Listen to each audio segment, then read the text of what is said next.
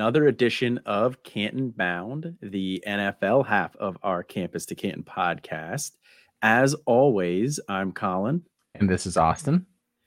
And Austin, this is episode 100 of Canton Bound. Obviously, we've you know had a couple episodes where we did the summer school and everything like that, but this is officially episode 100 of Canton Bound for you and I. You have done 100 episodes of NFL talk. How do you feel?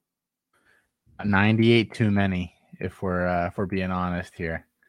Um, somebody please come take this chair and this microphone away from me so I don't have to do this anymore.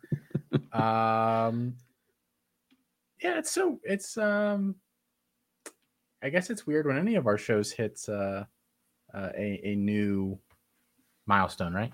Yeah, yeah, I'm curious to know how many shows we've actually done together because it's been yeah, like I don't know these 130 something of campus life, but we have the summer school episodes that we do. It's well over 200, right? Oh, I yeah. mean, I know we've had you know we're away on vacations and yeah stuff, but I would still assume throughout the course of the year it's over 200 or throughout the course of since like November 2021 is that or 2020 is that the first year we started? 2021. 2021. oh yeah, it was 2021. So yeah, um, somewhere there, around there. Yeah. No, it was 2020. It was 2020. Yeah, you were right. Wow, starting off the show with uh, uh, I was right. Who's agreeing with who now, Colin? Huh? huh? Fair point. Fair point. Uh, well, we are going to talk about your favorite what, thing. I was going to say, what are we going to oh. do to celebrate? To celebrate, we're going to talk about your favorite thing. Talk about NFL rookies. no. Okay. What would you like to do to celebrate? If you'd gotten me a show sheet ahead of time, I could have mentally prepped for it, but you got this to oh. me two minutes before the show kicked off. So, um, well, that's no, just factually inaccurate. It was more like 15. No time to really sit in my feelings all day before we came on and, uh, you know, recover and be good to go. Hmm. Here, here, you know what, Colin? So for the people who here, here's why this show is becoming an increasing. Oh, don't um, even try to increasingly annoying. Me. Don't even try to put this on me. We're recording this at 10 o'clock. I would much rather be in bed at 10 o'clock. I'm tired. And you give me the show sheet like two minutes before the show every single time. And then people DM me and you're like, hey, Austin, you sound unprepared. And what am I supposed to say? I, I get mean, at least 12 of those messages every Friday morning. Well, maybe you should actually be prepared and be professional and be ready to talk about anything. be ready uh, for anything. Ready that's for anything. that's Colin's excuse. That's Colin's uh, yeah. comeback. Okay. Be ready for anything. There are a number of reasons why we're doing it at you know 10 o'clock at night. Uh, we don't need to get into all of those. And I also want to point out that there are many times where I receive the Shoshi for Campus Life you know, under an hour before the show starts. But not two minutes before. It was it was 15. Hmm. It was okay. 15 at least. Okay. We'll check the timestamps. All yeah, right, We we need to. We'll get into we'll get into the actual show here. Mm-hmm. We only have one news item that we'll start with, really. I mean, there's the Aaron Rodgers trade, but we talked about that before too. Uh, we talked about that on the dr- live draft coverage that we did last week on Thursday during round one. If you haven't listened to that yet, it's over on the YouTube channel. Definitely go check that out. Talk about a lot of great things. We have myself, uh, Matt Fox, our NFL team lead, Barnabas, our NFL, our, our NFL draft lead. Uh, we have Mike and Corey from the Devy team. Matt Bruning stops in. Felix pops in for like 30 seconds. Um, you know, it's a it's a it's a good show. And then I also cut it up and put it on last week's episode for Canton Bound to talk about all the fantasy relevant players. People need to see what you were wearing too. I don't understand what was going on at all with what you were wearing. What do you mean? The jacket with the t-shirt? Yeah. It's professionalism, man. I was hosting and you've already said I'm not allowed to wear my robe on live streams, so we went with the blazer. I just how cold do you run? That you always need to be wearing some some sort of like secondary layer over top. You just got a sweatshirt on tonight. I was actually surprised you didn't have the robe. Yeah, yeah. I, well, I, I mean, know it wasn't unseasonably warm there today because I don't live that far from you, and it was not unseasonably no. warm here. Yeah, it was probably like mid fifties. Yeah, it was. It wasn't nice here today. It's been crappy all week. Uh, it's been crappy all week. Today was nice. So I got up into like the mid 50s. It was sunny. Went for a nice little walk with the pup. I uh I'm wearing what my what we affectionately refer to as my blueberry outfit today. It's uh, it's all home field apparel stuff. It's uh a blue Arizona sweatshirt and then like the same color uh sweatpants from them. The sweatpants are just to die for. They're so they're so soft and comfy uh, I would highly recommend. We're not even sponsored by Home. I was just gonna say sponsored by Home Field. Canton Bound sponsored by Home Field Apparel. We've really tried. If you like Home Field, you should definitely send them an email and tell them that they should uh, they should work with us. But uh, yeah, their stuff their, their stuff is just so comfy. I love Home Field Apparel. It's good stuff. My dream my dream one day is to sell our stuff over off of Home Field Apparel. So let's make that let's make that a reality. Let's get a petition going, a whole, a whole thing. Maybe we can get that on whoever's running for president. You know, campaign thing. It's like, yeah, I mean, if we we'll just make a PAC and uh, we'll, we'll we'll fund one of the candidates. Per, that's that's the way you know money talks. Let's do it. It does. Yeah. Uh, all right. Well, we'll we'll get into the actual show here. The only news item we have that we'll actually talk about on this one is Lamar finally signing his deal. Um, I think this was to be expected, but he officially signed it today. He uh, received the offer and was reportedly going to sign it last week. It's a five year deal. He gets more guaranteed money than Jalen Hurts. He's now the highest paid player on a per year basis in the league. Got everything essentially that he wanted, not all the guarantees, but he is staying in Baltimore. I was more or less operating under the assumption that he was going to be in Baltimore anyway. Is that kind of how you were operating? And- no, we talked about this. I don't. It, hmm. I don't know how long ago it was because I, I didn't come back from my work sabbatical that long ago, but I feel like it was after. I, I don't know. The timeline is murky. I said no. I didn't think that he would get this kind of a deal from them.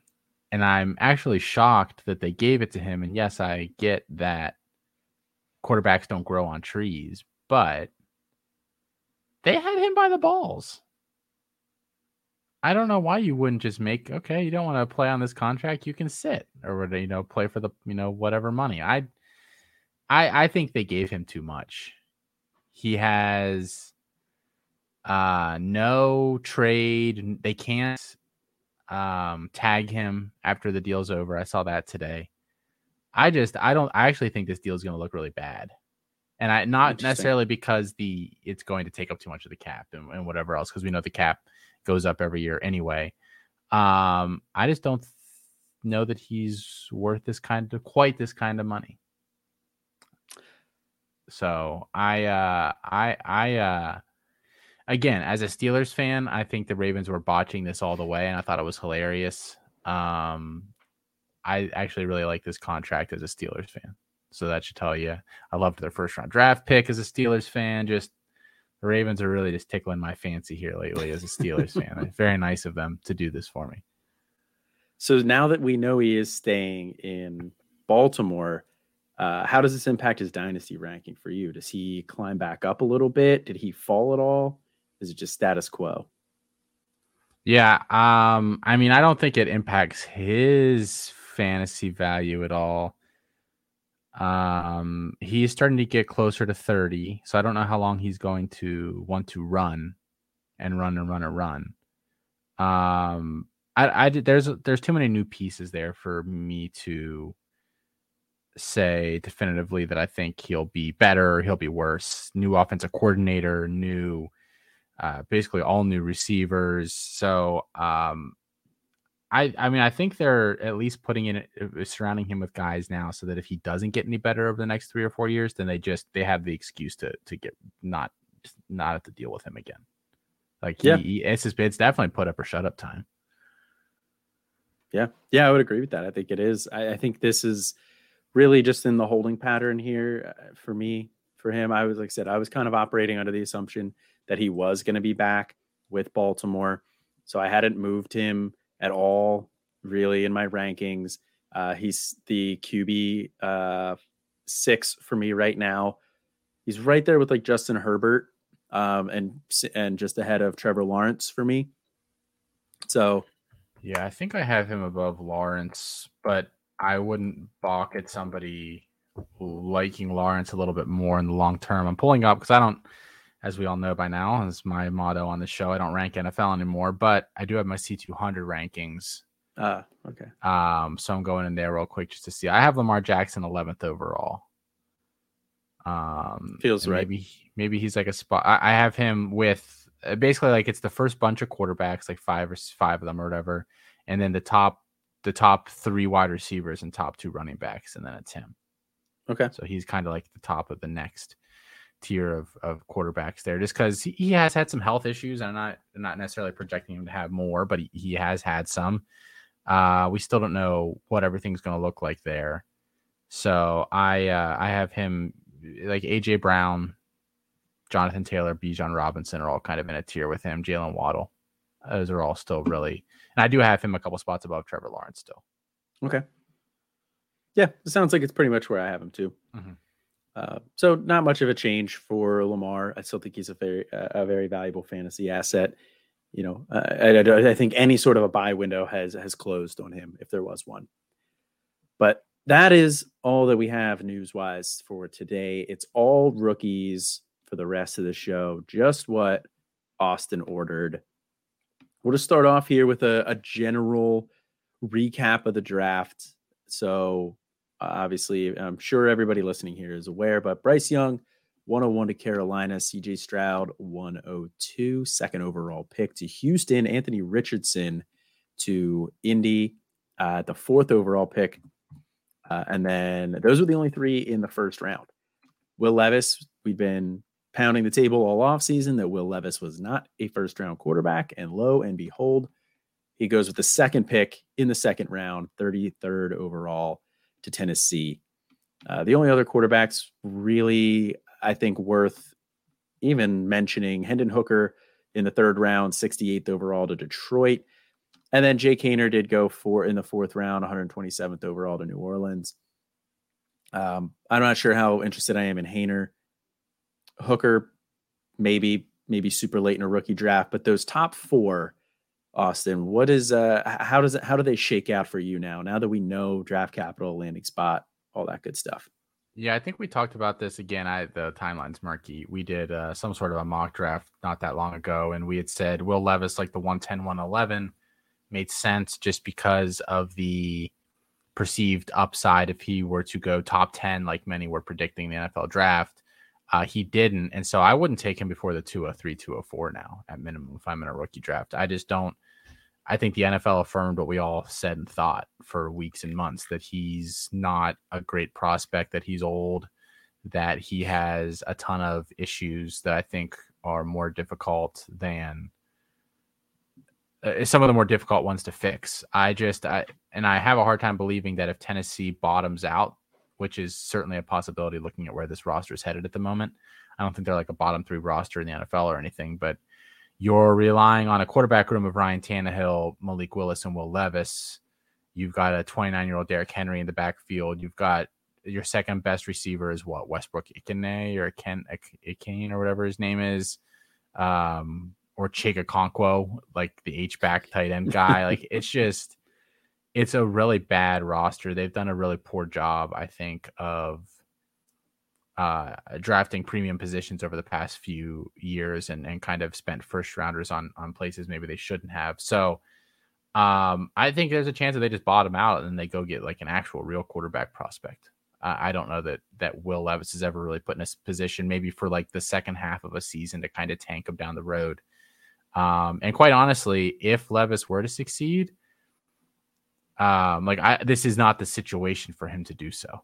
Right. You know with the stuff that's around him. Like i think he really needs a lot of help and he does not really have a ton of it right now. So i, I don't think this is a great situation for him either even if you do like him. So i wouldn't take him till real late. I think you can debate any of the other three quarterbacks in some sort of order in the early mid first round and then yeah a hooker and Haener i don't really care about i mean this is the c2c podcast so you know you all these guys are already rostered um, I think if I had Hooker and I have somebody who's really uh, set on him being kind of the heir apparent to Goff there, then I would be happy to sell him off because I don't, again, don't know that that's actually their plan. There's been rumors that they want to re-sign Goff this week too. Yeah, that wouldn't surprise me if they re-signed Goff. I mean, honestly, Goff's what like three years older than Hendon Hooker. Yeah, he's not that old. I mean, that, I know you're being a smart ass, but yeah, he's not that old. I don't know. He's 30, 31. He's that would be the oldest he is. He's not. He's not old. Yeah. Um. Yeah. So I, I mean, I, I think uh, Hendon Hooker largely irrelevant. Uh, Will Levis, I know you said you would like start to consider him around like the 203, 204, but I'm not touching Levis, honestly. I mean, if he falls to the end of the second round, like 212, 301, I'll consider it there. But there's other players that I like. I think you nailed it when you said that if Will Levis was going to succeed, he needed to be in a situation that had a lot of help, and that's just not Tennessee. I also don't think they really are going to develop a quarterback well there. I don't necessarily know that they have the offensive staff to be able to do that. So yeah, I'm pretty much completely out on Levis. And then my rankings, I so I still have Bijan one, and we'll get to the running backs later. But then I have Young, Stroud, Richardson, two, three, four. Um, I think you can take them in in really any order. To be honest, I have Young, Stroud, and Richardson because that's the order I had them in entering the draft. I don't see any reason to change them at this point. That's also the re- order that they got drafted in at the NFL level. Um, I think Bryce Young is the best overall quarterback out of that group. So you know, he might not end up being the best for fantasy because Richardson obviously has the legs. CJ Stroud uh, has, we've seen him put up prolific passing numbers before. So I think there's potential for him to be able to do that at the NFL level. Not that Bryce Young hasn't put up prolific numbers. Uh, he had a, a, phenomenal Heisman winning season as a sophomore. Um, but I, I just think Bryce Young's the better talent. So I have him at two as my QB one. But if anybody puts Richardson it as their QB one, uh, it, it's hard to fault with that honestly because the ceiling is immense. Uh, I don't have it personally, but I wouldn't begrudge anybody who does. Yeah, it's very um the one thing that I have noticed so far this draft season that I think is odd is the people who pound the table all year for just drafting as many quarterbacks as you can and you know the upside with the position and and capitalizing on it. And then I see a lot of those same people saying that you should probably take it, Jahmyr Gibbs over some of those quarterbacks, and it's just very odd to me because um, it doesn't seem like the upside is quite the same there. But different discussion for a different day. Fair enough. Moving into the wide receivers, they fell a little bit further than I think most people were expecting, at least in the first round. Uh, fall all the way to the 120 uh, or the the 20th overall pick uh, in the first round, the 1.20 JSN to Seattle. And then we just saw a run. Quentin Johnston, 21st to uh, the Chargers. Jordan Addison, 22nd to Minnesota. Zay Flowers, 23rd to Baltimore. It seemed like more or less the first three, JSN, Johnston, Addison, were expected to go in the first round. I know Zay Flowers had a lot of buzz for the first round leading up to the draft. Jalin Hyatt had some buzz for a moment. He ends up falling all the way to this third round, 73rd overall pick to the Giants. Uh, and then I think one of the bigger surprises for me was Jonathan Mingo as the fifth wide receiver off the board, 39th overall to Carolina in the second round. Jayden Reed, which may be uh, one of he was one of your guys last year in the Devy guide, gets drafted as the, didn't surprise yeah. some of us. That's all I gotta say. Sixth wide receiver drafted, 50th to Green Bay, the the place where a lot of people were looking for a wide receiver to go. Um, so he ends up in a solid landing spot. Rashee Rice, 55th overall, second round, Kansas City. Everybody loves the Kansas City wide receivers. Then we get Marvin Mims, Tank Dell, uh, Jalin Hyatt, who I mentioned before, Cedric Tillman, Josh Downs, Michael Wilson, Tre Tucker, were the wide receivers who round out the day two guys. Kayshon Boutte, who Boutte, who was once my wide receiver one in the class. I believe he was yours at one point too. He was a lot of people's wide receiver one at one point. Falls all the way to the sixth round. 187th overall goes to New England. Uh, and then another, the other thing of note was Rakim Jarrett going undrafted. He was a know, former five star guy, depending on the service you were looking at. Uh, he had a, a good freshman year at Maryland and just never really put it all together. Goes undrafted and drafted by or uh, signs with Tampa Bay. So, Austin, out of those first out of those first round wide receivers, this first four, um, is has did anybody move for you at all? Uh, move. Uh, Jayden Reed might have bumped up a spot or two just because I thought he would go. I'm trying to think what the 2.50 is. That's about halfway through. I, I thought he'd go about a half around to a full round later than that. Okay. Um, so, but nobody. I mean, what am I supposed to do with Mingo? Like, yeah, I get he was injured, but there were a couple years where he just was crap anyway. I Mims Mims and Downs both fell further than I thought. Well, Downs especially fell further than I thought he would, but I would take him before the four or five guys that went in front of him, and I wouldn't lose any sleep over it. Um, because I don't think some of the guys that went in front of him are very good. Um, Rashee Rice to Kansas City is a blessing for those of us who don't like Rashee Rice because some idiot in your league will reach on him. Uh, Zay Flowers to Baltimore is probably a blessing for people that weren't necessarily big Zay Flowers fans because, again, I don't know that that's all a great match. And I'm not saying fade him based on landing spot or I'm just saying like I already wasn't high on him. So I'm fine with somebody else taking that bullet for me. Um, but I don't really have any other comments on these wide receivers. I mean, I think it mostly went as expected. At least the tiers within the tiers, maybe there was a little bit of of uh, up and down with some of these guys, but overall, I think it's kind of what we expected. Tre Tucker also, like, what the fuck are you doing, Raiders? Like, two rounds too early, three rounds too early. I mean, just just god awful. Yeah, yeah, at least two or three rounds too early. I uh, so he wasn't even like the most hyped wide receiver on his own team. I mean, Tyler Scott was the guy that a lot of people were talking about, you know, potentially a day two guy given his speed. I mean, he's incredibly fast. Our athletic comparison tool over at campus2canton.com, two of his comparisons were uh, Tyreek Hill and Rondale Moore. He ends up going in the fourth round, 133rd overall to Chicago. And Tre Tucker ends up going a full round before him. And I don't think anybody saw that one coming. Uh, yeah, he, I uh, I mean I got Scott in a draft today. I felt really good about it.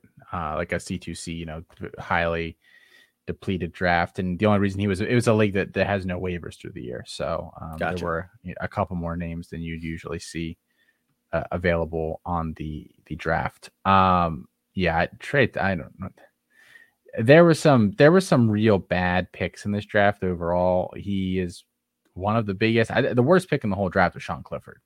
Yeah, like what what the hell were the Packers thinking? This guy's not even an NFL quality player, and they they actually drafted him. He didn't yeah. even think he was going to get drafted. He's like working on another business venture. Yeah. Um, so just just absolutely one of the most baffling picks I've seen in years, quite frankly. Um, I just can't imagine. I know a fifth round pick doesn't sound like it's that much, but that's just it's just flushing value down the toilet. It's uh, really confusing to me. Yeah, yeah, I agree. As a Penn State fan, I completely agree. Um, I the last note on the wide receiver class here. You know, you you talked about Josh Downs falling further than expected. Um, you know, I, I kind of saw him as a, a, a like a top 50 guy, like I thought he would go like right around like the 50th pick. Uh, he ends up falling to the 79th overall pick. So that definitely surprised me. But I didn't drop him at all in my rankings. Nope. Um, he is my 11th overall player right now. Um, I he's my wide receiver four still. I have him ahead of Zay Flowers. I know Zay Flowers got drafted in the first round. I know that you know, draft capital definitely means something, but I had a f- big enough gap between Downs and Flowers that just being drafted in the first round didn't close that. I also, you know, Zay Flowers going to Baltimore. I don't know what that's going to do for his fantasy production. I don't think Zay Flowers is a wide receiver one for an NFL team or for a or for your fantasy team. So I don't think that that was a very good pick by the Ravens in the first round. I don't I didn't understand that. That was one of the more complex perplexing ones to me. Josh Downs, meanwhile, I think he goes to Indy and we we had this conversation on Twitter between a number of us actually at uh, at, at Campus to Canton, uh, the C2C guys, was myself and Mike and Corey and Matt. We were all getting into it in public, uh, airing some of the dirty laundry there. But we we're talking about Downs. I think this is actually a good landing spot for Downs. They don't have anybody else on that roster that fills that role, and I think that yes, Anthony Richardson definitely has some accuracy issues and when quarterbacks have some accuracy issues, I get wanting to surround them with big targets who can, you know, have have a big wingspan and can make some of these acrobatic catches. But I also think another way to do that is scheme some easier touches for these wide receivers. So let Josh Downs work on some slants, on some screen passes, you know, at, or take the top off a of defense because he can definitely do that and you know send him deep. I think they're going to be able to do some creative things with Josh Downs, uh, where I think he'll be pretty valuable for your fantasy team. I think, you know, year two is where you're looking at him being like a wide receiver two, three borderline type of a guy. Whereas I don't know if I see Zay Flowers hitting that really at any point. So I still have Josh Downs pretty high. Well, he's better than Alec Pierce, right? I think so. Yeah. I, I think so too. I it just really is going to depend. Um, I, I think Richardson will actually like him.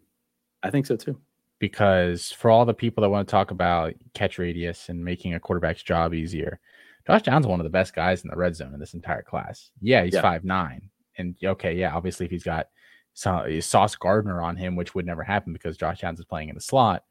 Like if he has you know, some some long lanky corner on him, then yeah, you're not throwing him a jump ball. But like Josh Downs is, is ball has very very good ball skills. I'm not really worried about him at all. I'm looking at my C200 rankings right now again because I don't uh, I don't necessarily do rookie rankings or NFL rankings anymore, and I have Downs and, and, and he's right next to QJ.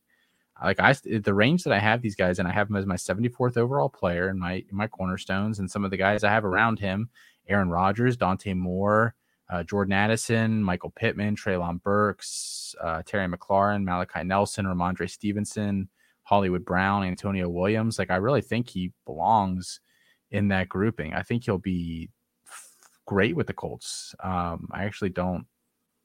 I don't really even have that many reservations about him. The only real worry I have with him is that he gets a little banged up sometimes, but that was really just last year. So I'm not. I'm kind of just you know writing it off as one year. So I I I I'm fine with that landing spot. He he, he fell further than I thought he would. I don't really understand why. Like KC went and got Rashee Rice because they already had Skyy Moore and they're different players. But if if they didn't have Skyy Moore on that roster, I feel I, I would be willing to guess that they probably would have gone and taken a Josh Downs, who probably fills a similar similar role, but is a significantly better player. Yeah, yeah, I I, I completely agree. Um, so I know you, you're not. We, we've had conversations off air. I don't know if you've ever said this on air or whatever, but you're not like the biggest Michael Pittman guy out there. Do you think Downs is better than Pittman. And this is completely cold. I don't want to, you know. I mean, I had Pittman ahead of him, so uh, but not by that much in my ranking. So okay. I'm going to say no. Do I think Josh Downs might be just like overall pound for pound a better football player?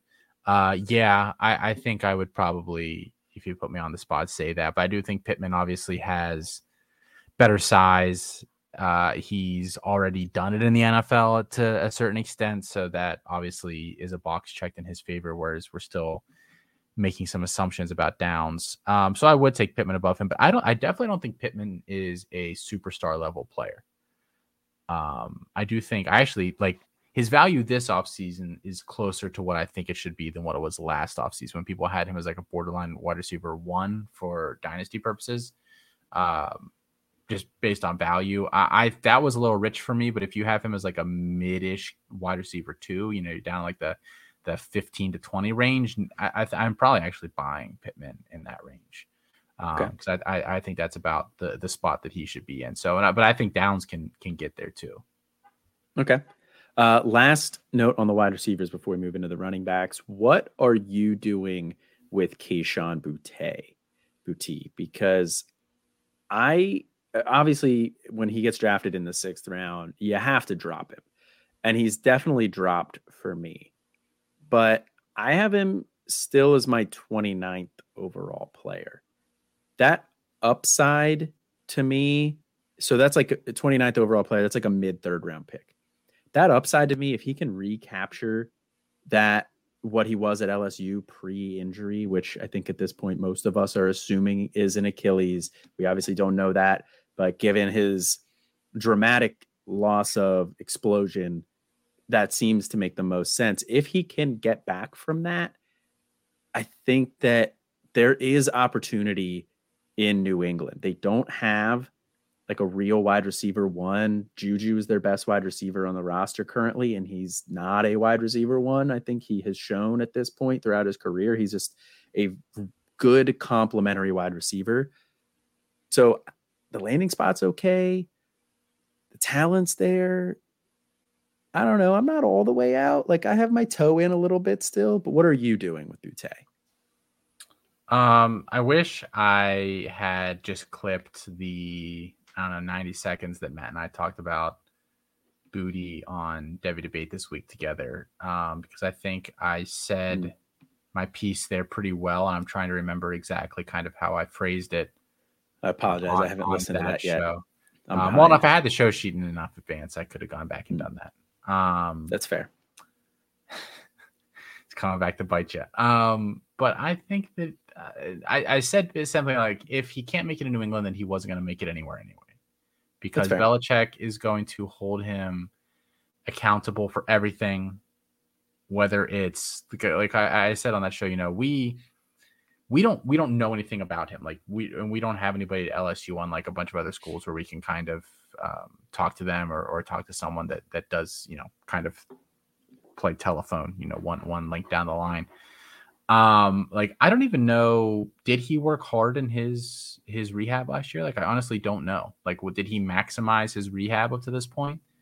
Um because he hasn't really looked right yet. And i think if he didn't new england is going to force him to take those things seriously or he's just not going to make it there. So i think it's a great spot for him. The sixth round is obviously not great, but what we're talking about here, you know, we like we're not really giving people advice on dynasty stuff. Like really on the grand scheme of things, the Canton Bound show. This is not what that sh- this show is supposed to really be doing at the end of the day. We're kind of talking about valuations as if you already are holding all of these players, whether at the Devy League or a C2C league. You already have Boutte. You probably can't sell him for anything that's worth whatever he could be. You just, you just have to hold him. If you didn't sell him last year, you just have to hold him. So, um, I, I I'm I'm fine with where he is now. Um, I, I, sold a couple of him off last season, and I have him in a couple leagues. In the leagues I have him, my fingers are crossed. But um, I, I, think the I, I, never I never thought that he was a forty inch vert four four, whatever else kind of guy. So I don't know that he has to get to to to learn how to completely play the position anew. I think don't think he's that far from where he was. So I think being in New England with this team, I think is a good spot for him. And if it's going to happen there, it's going to happen anywhere that it's going to happen there. That's fair. I think that's very fair. Uh, all right, we'll move into the wide receivers or the running backs here. Uh, obviously, we had two first round running backs. Bijan, everybody was expecting that. He goes eighth overall to Atlanta. Jahmyr Gibbs, surprise, drafted 12th overall to Detroit. Uh, I think those that was a little bit more of a surprising pick. And actually, Detroit has come out today, reportedly, and OC Ben Johnson has apparently said that he plans to use him in the slot as well, which I think is really interesting given that Amon-Ra St. Brown is on the roster. But we also had uh, Charbonnet go in the second round. He was the only second round running back. He'd taken 52nd overall to Seattle. Very interesting landing spot there. Uh, Kendre Miller, 71st overall in the third round to New Orleans. Tyjae Spears, 81st overall to Tennessee in the third round. Devin Achane, third round, 84th overall to Miami. Tank Bigsby, uh, third round, 88th overall to Jacksonville. And then just a couple other guys that were a little bit later to note. Roschon Johnson is getting some buzz. He was drafted by Chicago at 115th overall in the fourth round. Izzy Abanikanda was a guy we were talking about as a potential borderline day two guy, ends up slipping to the fifth round, 143rd overall to the Jets. Chase Brown, fifth round, 163rd overall to Cincy. Eric Gray, fifth round, 172nd overall to the Giants. Zach Evans fell all the way to the sixth round, 215th overall to LA. That is a precipitous fall from where I, I was expecting him to be. And then Dwayne McBride taken in the seventh round, 222nd overall to Minnesota. I think that's a, an intriguing landing spot there. Uh, we'll start at the top, though, with Jahmyr Gibbs, with the news about him potentially playing in the slot here. Does I mean, I know you were very high on him to begin with. Uh, a, a, lot of us were. Uh, I think he's pretty clearly the RB2, but how highly does he slot in for you given some of that expected receiver usage? Um, I I don't know that we just assume that would be his deployment. I, I don't know that this was, like you said, news to us per se. I do think there are some things that will probably keep him from hitting his ceiling. You talk about like I, really don't necessarily like the rush yards over expected metrics. Mm-hmm. But I do think there is some truth to it that when a guy just performs like abjectly just awful in a met in, in, that sort of a metric, then I think it's probably noteworthy that like he's probably not a great between the tackles runner. So especially if you compare him to guys like Aaron Jones in college, like Alvin Kamara in college, like D'Andre Swift in college, the guy who's he's replacing. So I don't know that he ever really gets a ton of red zone work, which I think is moderately limiting when you're talking about the upper kind of quartiles of uh, of the running back rankings on, on a year to year basis. So I, I, do think the the receiving gives him a really safe, nice floor, and I think that's the thing that we need to talk about more with Gibbs. Like, yes, he does have a lot of upside, especially if he turns into a CMC level player, which he could, he could not. But I just think like the floor is so nice with him because he's probably going to get, I don't know, uh, probably 40 to 60 receptions this year. I've seen some people projecting 70 plus for him as a rookie. I think that's a little a little much, uh, just based on some of the other weapons they have there. But I do think he can blossom into a 70 to 80 reception a year guy and, and handle seven to 10 carries a game too. Like that's just a really nice floor player. And again, I know CMC is the one percent uh, perfect, you know, the nuts uh, outcome. I don't know that he hits that, but I do think just it's it's very noteworthy to say, and and we kind of said it about Swift too, and obviously didn't quite work out with him. But if he hadn't been injured, I mean, when he was on the field, we had a very nice floor with him week in week out. I think that's kind of what you can get from Gibbs too. That's interesting. So when you're what you're describing there, you know, seventy ish catches, seven to ten carries. Um, and I have no stats to back this up pulled up here in front of me, so that could be way off base on this. But that's kind of what I remember James White being. Do you see him as like a James White esque fantasy player? Obviously with a higher ceiling, but like that being kind of like his floor, like a consistent RB2, catches a ton of passes, sprinkled in some some carries, probably not a ton of touchdowns. Yeah, and I mean the touchdowns will fluctuate I could see him having a year where he has, you know, 14 touchdowns or something stupid, just because that's the way the cookie crumbles that year. But yeah, I mean, I think I, I think he's going to have a good career. I think he's going to have a long career. But I would have said the same as I think about D'Andre Swift, and I'm not comparing them because they both went to the Lions.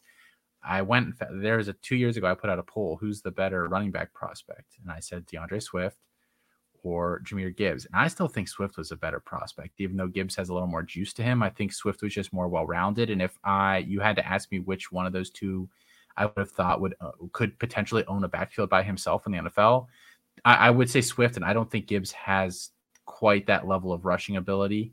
So I think that does ultimately hold him back a little bit, a little bit. Again, I'm not saying that I'm not that I, I'm dropping like these. These were all things that we already knew about him before the draft. This is not new information. This is not uh, we just we're, we're just discovering this. So I, I still really really like him, and I, and I, like that he does have a little more juice than some of these these recent guys that have come out with this profile. But to say that they're it's all upside, I think is ignoring that there's some risk and that I think he's almost more of a floor guy than a ceiling guy at this stage, which again I think is fine.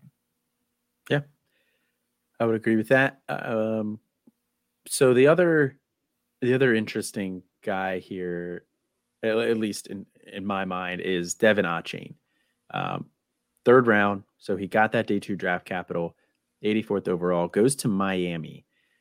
Miami is a team that doesn't really seem to care that much about the size at the running back position. I mean, they they Raheem Mostert was one of their was the, the leading rusher last year, I believe, or if he wasn't the leading rusher, he was like right there. Uh, he was a smaller, he's a smaller guy. Um, you know, they, they've had Chase Edmonds before. Eh, so, you know, they, they're okay with a smaller guy, but they love speed. And De'Von Achane has that. You know, they are really seem to be going all in on, on speed. I think this is literally the perfect landing spot that De'Von Achane could have had. This is, uh, and we'll, we'll, get into that a little bit later here, but I, I, think this was the perfect marriage. I always had Devin Achane fairly high. Um, he was my RB five.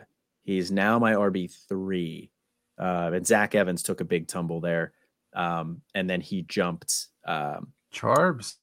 He jumped your yes. boy. Yes, wow. he did jump. He did jump Charbs. Um, but yeah, so I mean, I I love that landing spot for De'Von Achane. I like De'Von Achane this whole time, but I kind of want to get your thoughts on De'Von Achane to Miami in the third round. Uh, I think it doesn't really change my opinion of him at all, to the extent that I think the limitations are still the limitations. Like people are comping him to a guy like CJ2K who weighed 15 more pounds than this guy still yeah. does. Like this, this would truly just be like the outlier, outlier, outlier. It's not a guy that I feel really good betting on. I don't have him. I don't believe on a single C2C roster uh, across all of mine. Um, I just, I, I've never been a huge fan of his. I, I can, I recognize that there are interesting traits and the speed is very enticing, but I uh, just I'm just I I can't get over the the weight. I can't. I can't do it. I think that's a very fair concern, very valid concern. But I he held up well in the SEC uh, you know, against some some quality teams, some quality defenders. He handled a pretty large workload. He was able to run between the tackles too. It's not like they were just using him as a scat back. I see him as like a scat back plus. That's kind of how I always saw him. You know, more of a change of pace guy, but a guy that you can also run between the tackles. You can use him at the goal line. It's probably not the best spot for him, but he does run well enough between the tackles that he, you could do that and then putting him in that outside zone scheme in Miami. I mean, I, I think that that's where he's really going to shine. So I, I have De'Von Achane as ninth as my ninth overall player. I have him pretty high. Ninth overall player. Wow, interesting. In the rook, ninth overall rookie. Yeah, yeah, I, yeah, yeah, yeah. I assumed you weren't taking him 109 in the startup. Right? You've said crazy yeah. stuff before, so yeah, no, no, no, not not not quite, not quite that high. But um, I, I think the biggest thing for me is so my rookie rankings I don't think are going to look like a lot of other people's out there, to be honest. Um, I don't really look at too many other people's rookie rankings, so I, I, can't say that for sure. But yeah, I have him ninth. You know, I think there's a pretty clear top four for me: Bijan and the quarterbacks. Slight notch down, Jahmyr Gibbs. Then I have Achane Addison, Quentin Johnston lumped kind of together too. And then I think there's a pretty big drop off, to be honest. So I am going to swing on the on the talent and the landing spot on a guy that I liked, and I'm going to put him at nine. I, I love De'Von Achane. Thank God I play in a lot of leagues with you, Colin. You're the gift that keeps on giving. Great league mate. I ten out of ten. I would recommend to anybody if they're looking for a, an extra league mate to reach out to Colin. Truly mean that. Um, two more people I want to touch on here in the running back position. No, I'm not. Gonna, you're going to let me talk I'm, to you like that? I am. I'm going to let that okay. go. I, I'm going to choose to take that as a compliment. I okay. think I am a great league mate. You're not bad. I think I am a great, not for the reasons that you're saying, but you know, I think I am a great. Um, two other running backs I just want to touch on quickly here. Roschon Johnson uh, going in the fourth round. I was never a big fan of Roschon, to be honest. I think he's just kind of a big bruiser. He's going to do a lot of things that teams like, like pass block, and you know he'll be. You could use him on special teams. He'll be a good locker room guy. But I've seen a lot of hype. I've seen some people hyping him up out there. I don't. I don't get it. I don't get it. Can you explain the Roschon hype to me, or are you kind of in the same boat as me too? I've always been a little lower on him. I think I, I tweeted out, you know, if you liked Roschon as a player, and again, I'm pretty lukewarm on him. I think he probably hangs out in the NFL for a little bit, but I'm not that high on him, uh, or you know, otherwise right now. Um, I I don't know what's so bad about Chicago as a landing spot. And I said I called I called Khalil Herbert and D'Onta Foreman Jags, and some people had um, some issue with my usage of that word. 80% of the running backs in the NFL are Jags with yeah. a small percentage at the, you know, 5% at the top of the bell curve and then another 15% or whatever at the bottom. And then the rest is all Jag in the middle. I don't know that Herbert or D'Onta Foreman are guys that are truly game changing running backs for you. So, and I don't believe either is on a long term contract this is Herbert's third year in the league. He hasn't been resigned to my knowledge. And Foreman, I don't I, I think he's just on a one year deal. I, I, could be wrong there after he came over this offseason. So if, if he's gonna make it somewhere, then I think it's an excellent spot for him. Um, because there's just not a lot of high end competition there for him. In terms of him being a, as a player, like I think he's fine. I think he can do a little of everything, but I don't I don't see high end I, I mean, he's one of those running backs that, like, if the situation's perfect, then I think he could go in there and, and, and be a 1,200 yard guy, no problem. But I think there's, again, 80% of running backs in the NFL can probably do that if they have the opportunity. So I, I think he falls squarely in the middle of that category. I don't, I, he's not a fantasy quote unquote difference maker for me. I, I wouldn't call him that. Yeah. I mean, I don't, I don't think so either. I agree with you. I think that this is, as far as landing spots goes, this is solid uh, in terms of depth chart. I, I, do think Khalil Herbert's a better player uh, overall than Roschon. For I think he offers a higher ceiling for fantasy purposes, um, but he's not anybody that I would be scared of if I was a Roschon believer. But one of the other problems I have is you know, Justin Fields just almost broke the the quarterback rushing record. Like we know Fields is going to run the ball. Like we saw that at the end of last year. I mean, I think ideally he probably is running it less you know, a little bit. perfect world. I I'm still very split. Like I still don't think he really wants to run.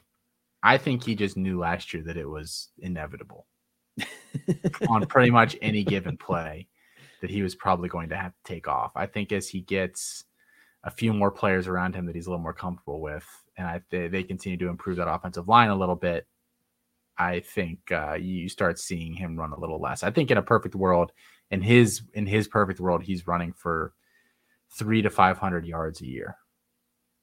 And that's, that's fair. You know, he, he's not running for a, a thousand plus. I, I, don't think that's a goal of his. He just has done it out of necessity. So I don't, I don't know that I necessarily worry about him like I, you, some of us do with running backs who are with uh, mobile quarterbacks. I don't know that that's necessarily a long term strategy for Fields or the Bears.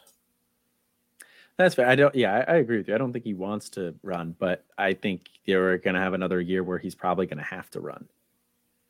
Uh, last running back I want to talk about here before we move on to tight ends. Um, Zach Evans fell all the way to the sixth round. I was expecting him to be a day two guy. You know, I know when we did our, our running backs ranking summit, you know, for for C2C, I think we did it like last March or something like that. One of the questions Felix asked was, "Who out of this top group?" do you do you could you see falling past day two? Uh, and I said, you know, Zach Evans, but only because he's had some knucklehead tendencies. That's really the only reason that I could see for him falling all the way to the sixth. He weighed a little light I I don't. He was a little banged up this year. Again, I don't think they're long term injuries. I don't know. I mean, there's a couple reasons, but it does. I would have thought like the fourth round would kind of be his floor. Sixth round did surprise me quite a bit. Yeah, I think fourth round as a floor is is reasonable.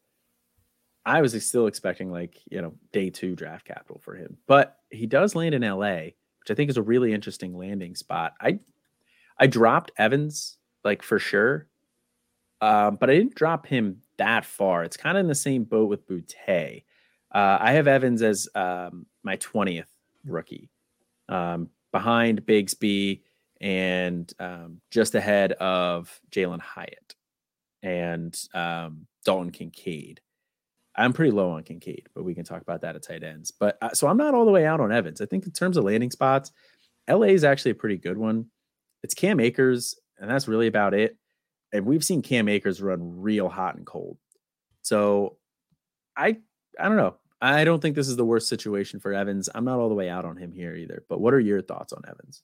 Yeah, I think it's a decent spot for him overall. The only the spot was the only thing that kept him in my C200 because for anybody that doesn't know, I don't rank rookies and I don't rank NFL, oh. NFL anymore. It's campus2canton.com. Uh, I did once upon a time, so that's why for a while I made this uh, distinction on the show, and now it's just a meme. Uh, I, I have him as my 199th player out of 200 on my list now. He, he didn't quite drop out. I was tempted by the draft capital, but I do think in terms of landing spot – this is as good as any. Uh, again, this is an offense that I think, like the Titans, we just could be going for a total bottom out here in a year or two. Yeah, um, and that really wouldn't surprise me at all. They, I mean, look look at that roster. They have Cooper Kupp, and then it's it's it's kind of bleak. I mean, you're, we don't know what Stafford's going to look like. We don't know. They got rid of Allen Robinson, not like he was good for them last year anyway. Robert Woods has now been gone for a while. Odell's not there. Like these guys, they kind of cycled through as a helper uh, wide second or third wide receiver. Uh, they're all gone. The backs are Cam Akers, who has been injured, and what Kyren Williams. I mean, it, it's a good spot for him. So I, I, still have him ranked, but I think there's a lot of like I don't know. I don't even know what his value would be today. Like if you were trying to trade him, like he is definitely a throw-in guy at this point. Oh yeah, yeah, absolutely. I definitely think he's a throw-in guy at this point. Uh, but I'm willing to ask for him in a in a throw in. To be honest, I mean he's a guy that if I have a deal and I'm you know it's pretty close, rather than asking for a third, um, I'll see if they'll throw in Evans instead. You know, and I think you could get that. Uh, so I did lie. I did want to touch on one last running back, and it was super brief here. But sure. DeWayne Mc, DeWayne McBride going to Minnesota actually is pretty intriguing to me, given you know Dalvin Cook I think he's going to be in Minnesota for another year. I think he still has another year left in the tank, although there have been rumors about him possibly being cut or traded. Uh, I'm not really the biggest Alexander Mattison guy. So I think DeWayne McBride could be pretty intriguing here. And, and Cook has dealt with some injuries at times throughout his career. Um, I, he's a guy that I'm I'm interested in late. Um, you know, we're talking like end of the third round. Uh, like I have him as my 38th ranked rookie right now. Um, so right at the beginning of the fourth. Um, what are your thoughts on Dwayne McBride's landing spot there? You, you almost convinced me there. I just don't know. I don't. I don't really like the talent. He wasn't a top ten back for me before the draft, and then him falling that far kind of backed up my thoughts that he isn't that talented. So I I'm not a huge fan of his. I um I get the intrigue as a potential handcuff, but I don't I don't know that he's again the kind of guy that he, I, I, think if something were to happen catastrophically and he's forced into a starting job, I think he would do an admirable job, uh, admirable job. But I don't. That would be like the DefCon five, like higher or lower numbers worse. I don't, whatever the worst DefCon is, like that would have to be the situation for a team to want to give him that level of responsibility and that amount of touches. So I'm not really too into him at this point. He's I have, I have him on a roster too, not not a ton of different places. I think I probably actually cut him a place or two last off season because he had that real stinker of a of a yeah. year. Um, so I he's fine. He's the type of guy that, like I said, I'm going to take at the end in dynasty drafts. I'm going to take at the end of uh, the very beginning of the fourth round. Uh, I have him on a couple of rosters, so I'm holding him for you know for coming over from C2C. And if DEFCON five slash one, whatever the biggest one is, hits and he gets on the field, I could see him being like an RB two for fantasy purposes. And then I think that's the time where you sell it. Um, but he's a guy that I'm holding, just mildly intrigued. DEFCON one is the worst. So DEFCON one. That seems so counterintuitive to me. It does. Uh, yes, DEFCON one is the worst. So DEFCON one would be the situation where the Vikings have to give significant touches to Dwayne McBride in 2023. Okay. All right, we'll talk tight ends and we'll get you out of here. Uh, I know it's past your bedtime. Yeah, I'm sleepy. I got to put the trash out. Mm. Uh, Friday's trash day for you. Interesting. Friday morning. It's been. We talk about whatever on this show. Literally every single place I've ever lived in my entire life has had trash like picked up fr- early Friday morning. It goes out Thursday. Really? Yes, literally every single place. Wow. Yeah. Huh. Where I lived is... when I was in school, where I grew up, what, here huh. in Pittsburgh. Yeah, all, always Thursday night. Very bizarre. Um, ours is Tuesday here. When we lived downtown um, in Lancaster, uh, was I'm pretty sure it was Thursdays, and when I lived in Philly, it was Thursdays. Yeah, so, Thursday seems to be a day. I don't know. I'd, yeah, I've gotten to the point now where I just I'm like, oh, I guess every place does it on Thursdays. Like, I, we're looking to buy a house right now, and it's like, oh, I, I'm assuming trash on Thursdays. You trash on Thursdays there. I don't know. Well, I know it's Tuesdays here because the uh, Tuesdays are my in office days, and I always, always, always get stuck behind the garbage truck. And yes, I could leave earlier, but then that would sacrifice sleep, so I don't. It's just very frustrating. Uh, but speaking of garbage, tight ends, uh, Dalton Kincaid, only one that goes in the first round. That surprised me a little bit, given the medicals. Uh, there was reports that his team doctor was there, that his doctor was the one who cleared him and was calling teams and said, "Hey, he's clear." Um, so that was, I thought that that could cause him to drop uh, on Better Sports on the Better Sports show that we do for Cam- um, Campus to Canton does here. You know, check it out on the Better Sports YouTube page and the Better Sports app. That's a lot of great content over there. Uh, but I was on with Felix, and one of my, uh, I guess it was bold. I think we called them bold predictions for the draft was that no tight ends would go in the first round. So it does kind of surprise me that Kincaid went in the first to Buffalo. Um, Sam LaPorta, though, second tight end off the board, going uh, the third pick in the second round, 34th overall to Detroit. Michael Mayer, right behind him, 35th overall to the Raiders. Luke Musgrave, 42nd overall to Green Bay. Luke Schoonmaker, 58th overall to Dallas. Brenton Strange, 61st overall at the end of the second round to Jacksonville. Tucker Kraft, 78th overall in the third round, also to Green Bay. Green Bay takes two tight ends on day two. And then your Pittsburgh Steelers taking Darnell Washington, 92nd overall in the third round there. He was another guy that was floated in the first round uh, at, at times. So we had a fair number of day two tight ends here.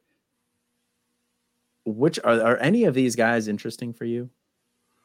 Yeah. Um,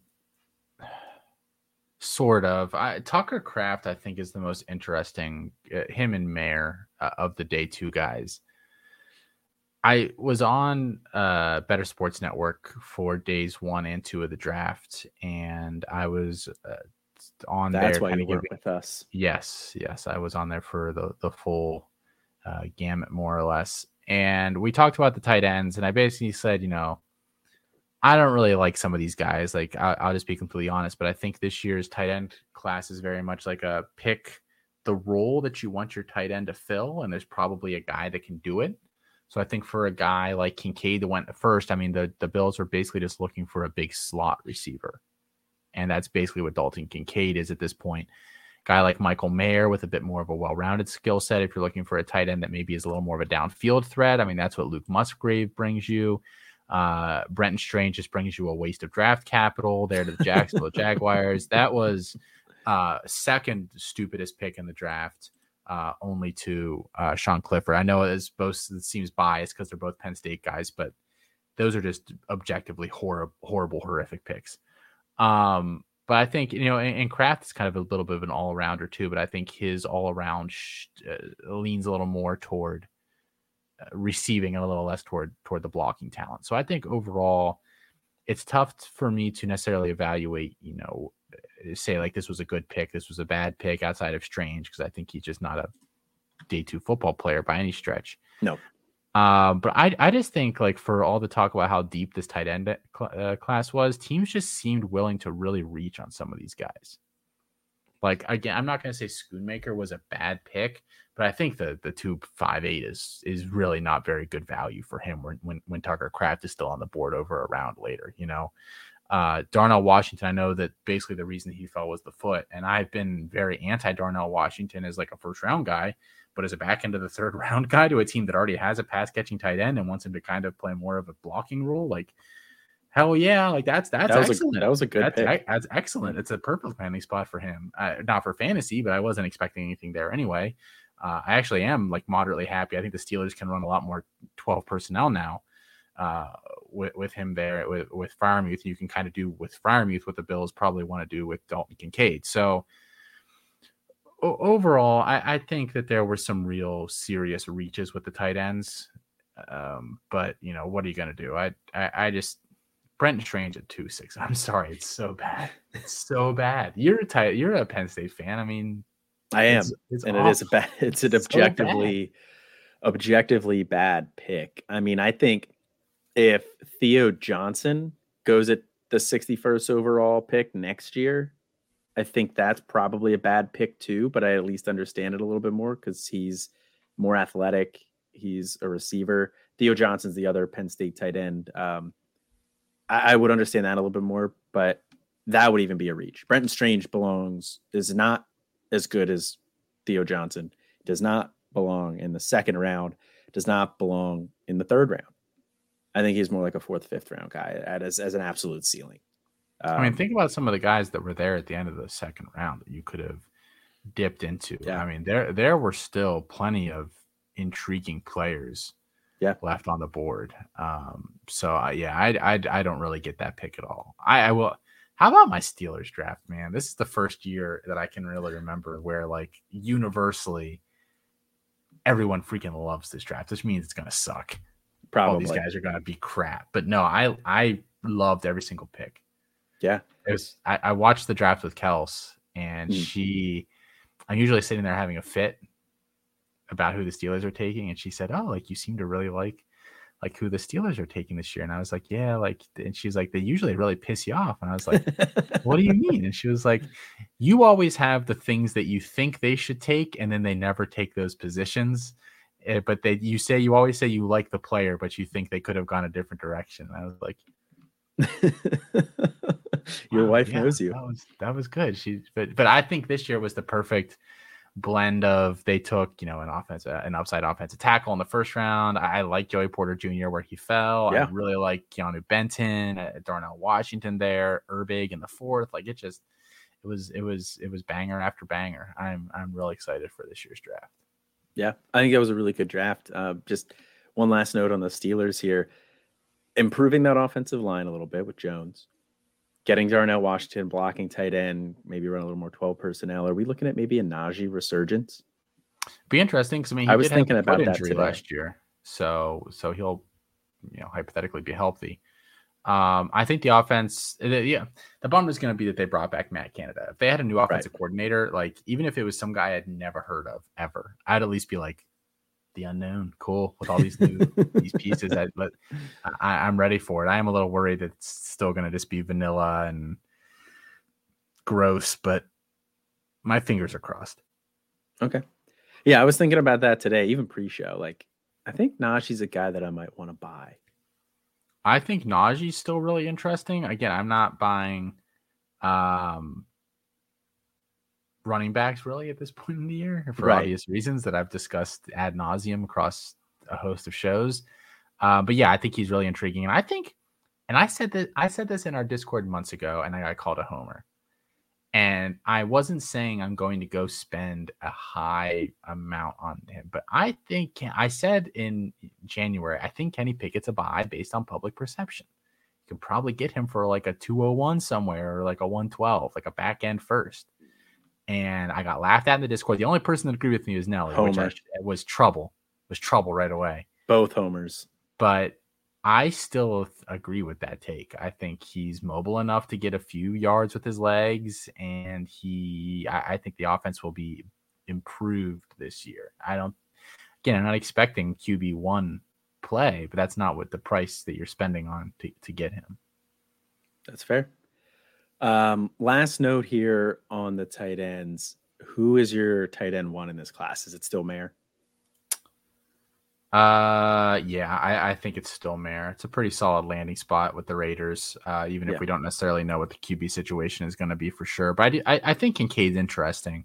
I just think Kincaid is not a ton more upside with just a, a ton more risk with him yeah. with the back and um, all, all, of those kinds of things. The last tight end that came out and got drafted fairly high with a back injury uh, had a decent career. Um, but uh, I don't know if Kincaid's going to be Rob Gronkowski or not. I was waiting for you to say it. Um, yeah, I I think talking through this, I think I was probably a little too low on Kincaid. I bumped him up. He's now my 17th uh, rated rookie, 17th overall. I have Mayer at 14. Um, so I uh, I like Mayer more. I am coming around a little bit more on Kincaid, and then I have LaPorta, LaPorta, and um, Tucker Kraft. So, um, I, I just think Tucker Kraft is more intriguing, but yeah. Um, all right, that is going to do it for us here tonight, though. I said I'd get you out of here. I held you a little bit late. I apologize. Apologize to your next teacher. You don't me. feel bad. You don't feel bad. I don't feel bad. I can tell looking at your face. Yeah. I don't feel bad. Um, but that's going to do it for us here tonight. Last note uh, be sure to head over to Campus to Canton, check out the Devy Guide. If you want our thoughts on next year's potential rookie class, go check out the Devy Guide. Last year, so we have my guys in the Devy Guide, somebody that we're pounding the table for. We think that everybody else is too low on him. We need him to be higher. Your guy last year was Jayden Reed. That looks like a great call this year. Um, Charbonnet, Achane were two of my guys. I don't think I used the my guy badge on them last year, but I was pretty high on them. You know, I think we did pretty well with this rookie class. So check out that Devy guide if you want next year. It's $20 over at the site. If you're an NIL yearly member, it's free. If you are a scholarship yearly or a grandfather tier member, uh, you do get one free guide of choice, and you can use it on this one if you have not used it already. Um, check out the other podcasts on the network. Future Freshman is back. So that should be hitting your feed here. Should be right there for you to listen to right after you're done listening to this one. So check that one out. The official should be dropping there on Saturdays. And then we got uh, Chasing the Natty on Mondays, Campus Life on Tuesdays, back to Devy on Wednesdays, and Devy Debate on Thursdays. That's going to do it for us here tonight. As always, I'm Colin. And this is Austin. And have a good